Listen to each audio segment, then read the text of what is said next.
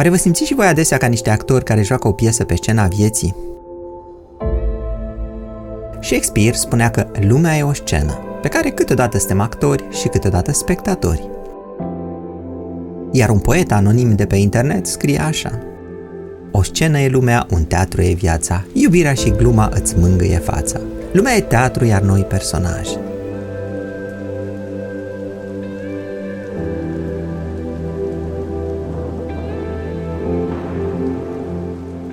Personajele fizicii sunt particulele elementare, iar scena lor este spațiu și timpul. Tot universul, de la frigiderul în casa ta, la galaxiile îndepărtate, de la corpurile noastre la stelele de pe cer, este format din particule elementare. Aceste particule elementare sunt tot ce compune universul, tot ce vedem în univers și tot ce vom vedea vreodată. Ele sunt personajele din care se construiește teatrul cosmosului. Ele sunt cele care joacă drama gazului interstelar ce este absorbit de gaura neagră și bucuria luminii scăpate de gravitația stelelor. Iar scena pe care se joacă teatrul cosmosului este spațiul și timpul. Drama în fizică este că personajele lumii, particulele elementare și scena lumii, spațiul și timpul, sunt descrise de teorii diferite care acționează la scări diferite. Scena cosmosului, de exemplu, este descrisă de teoria relativității generale al lui Einstein. Teoria ne arată cum spațiul se curbează și timpul încetinește în zona corpurilor masive, tot așa cum scena obișnuită de teatru se îndoaie puțin sub talpa actorilor când pășesc pe ea. Și ați văzut cum bilele se mișcă pe suprafețele curbe? La fel se mișcă și obiectele în spațiu-timpul curb și astfel planetele orbitează în jurul Soarelui. Noi spunem că planetele se atrag, când de fapt ele doar se mișcă într-un spațiu-timp curb.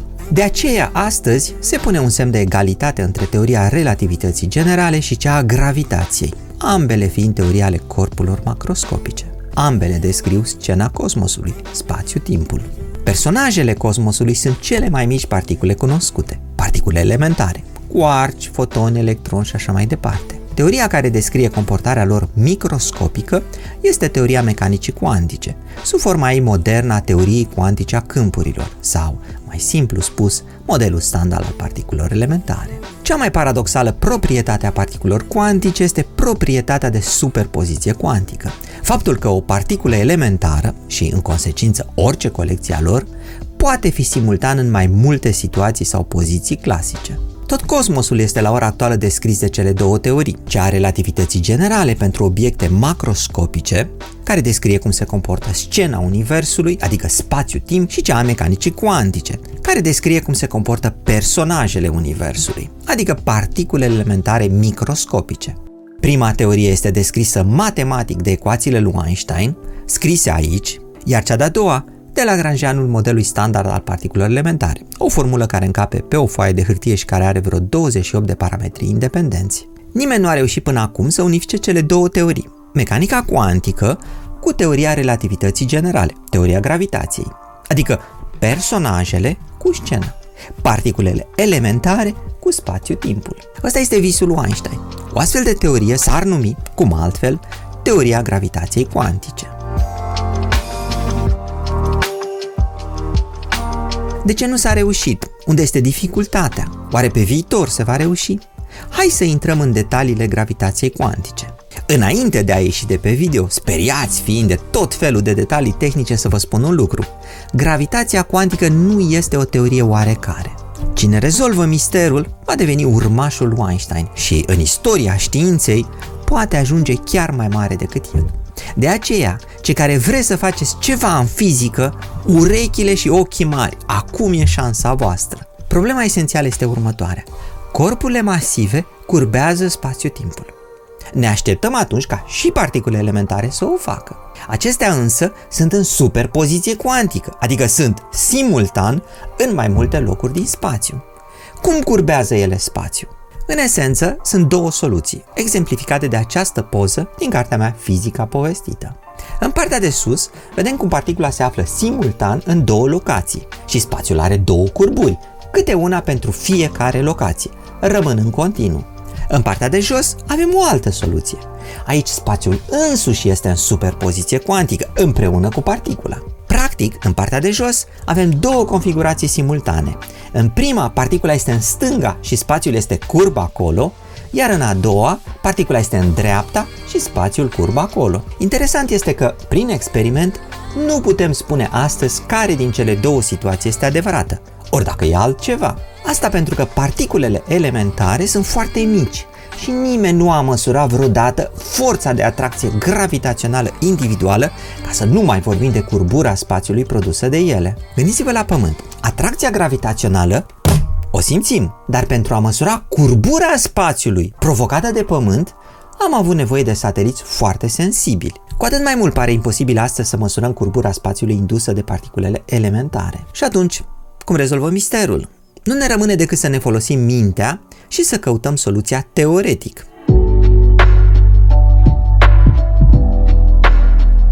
Hai să ne uităm din nou la cele două posibilități. Luați 5 secunde de gândire. Păi care soluție credeți că este adevărată?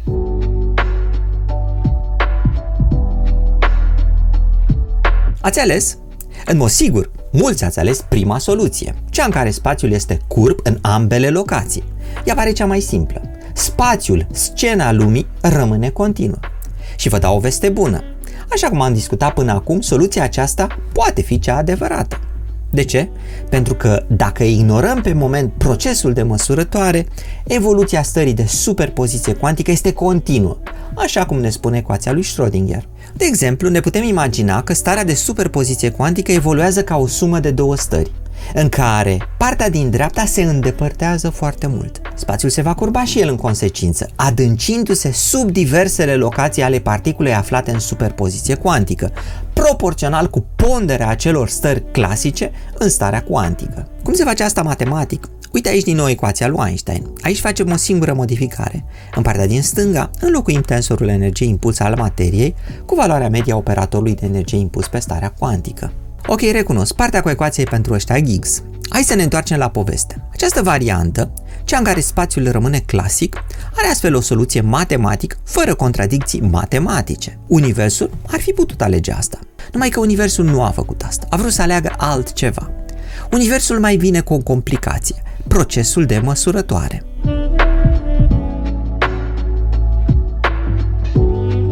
Blestemul pe care Universul l-a impus personajelor sale, adică particulelor cuantice, este următorul.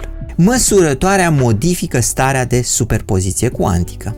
De exemplu, să zicem că măsurăm locația în care se află particula în exemplul nostru. Într-un mod pe care încă nu-l înțelegem, măsurătoarea asta strică echilibrul fragil al superpoziției cuantice și particula suferă un proces de colaps cuantic. De unde înainte era simultan în ambele poziții, ea alege apoi să fie doar într-una. Procesul de măsură afectează starea de superpoziție cuantică, iar în cazul de față, chiar o distruge. Mai important, ea produce o discontinuitate în evoluția particulei. Ce înseamnă asta pentru modelul spațiului? Păi hai să ne uităm la imagine. Vedem cum nu numai particula suferă o tranziție bruscă, dar și spațiul. De unde înainte spațiul era curb în două locuri, acum e curb doar într-unul. Această discontinuitate bruscă în curbura spațiului pune probleme aproape de nerezolvat teoriei lui Einstein, unde evoluția curburii spațiului este continuă. O problemă este, de exemplu, violarea cauzalității.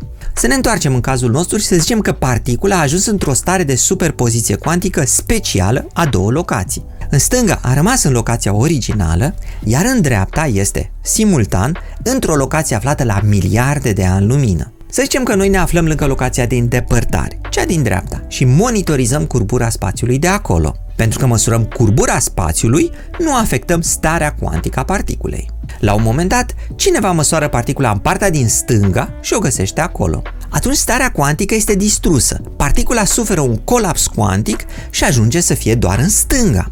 Automat, curbura spațiului dispare în partea din dreapta, din depărtare, pentru că particula nu se mai află acolo. Noi, care monitorizăm curbura în dreapta, spunem, uite, cineva a măsurat particula în stânga.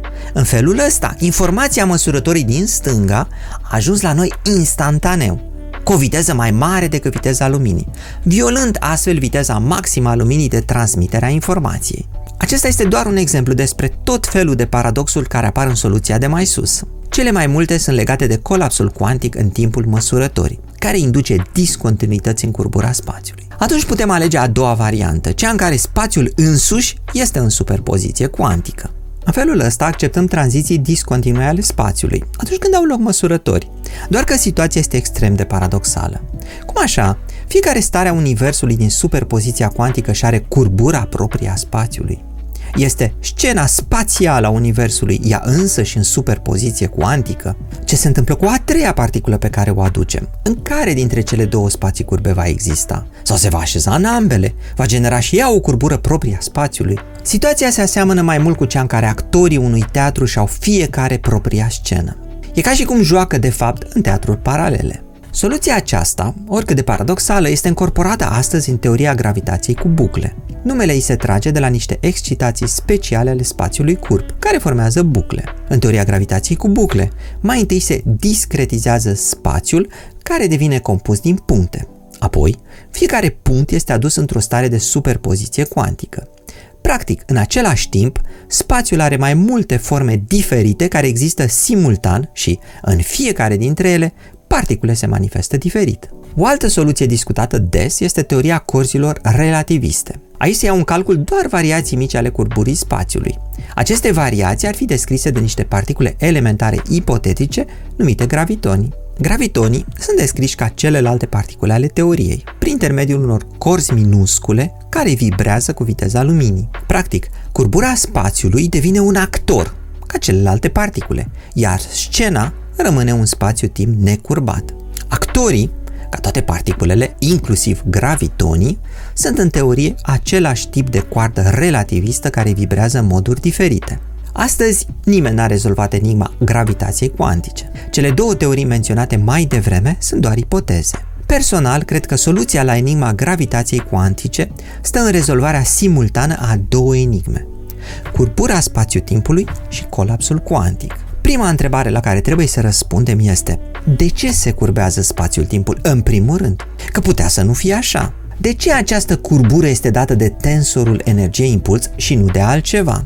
Einstein a ajuns la soluția tensorului de energie-impuls prin argumente de simetrie. Dar care este argumentul fizic al curburii? Cel legat de proprietățile cuantice ale particulelor. A doua întrebare este aceasta. De ce există colapsul cuantic în primul rând? De ce natura cenzurează și distruge stările de superpoziție cuantică atunci când obiectele devin mai masive, tocmai acolo unde curbura spațiului începe să fie importantă? Nu mă îndoiesc că vă veți gândi la asta. Enigma asta este atât de atractivă că nu pot să nu mă gândesc și eu la ea. Doar că dintre noi, doar voi o puteți și rezolva. Desigur, dacă puneți mâna pe matematica teoriei relativității și a mecanicii cuantice. Altfel, stăm doar la povești. Mult succes! Și atât ne ajuns la sfârșit. Nu uita, dacă vrei să afli mai multe lucruri interesante, abonează-te chiar acum apăsând acest buton de abonare. Dacă vrei să ne susții, o poți face prin donații pe Patreon sau deveni membri acestui canal. Dacă vrei să citești cărțile pe care le-am scris, incluzând Fizica povestită, le poți comanda de pe internet la linkurile din descriere. Până data viitoare, eu sunt Cristian Presură și voi sunteți numai cool. Numai de bine. La revedere!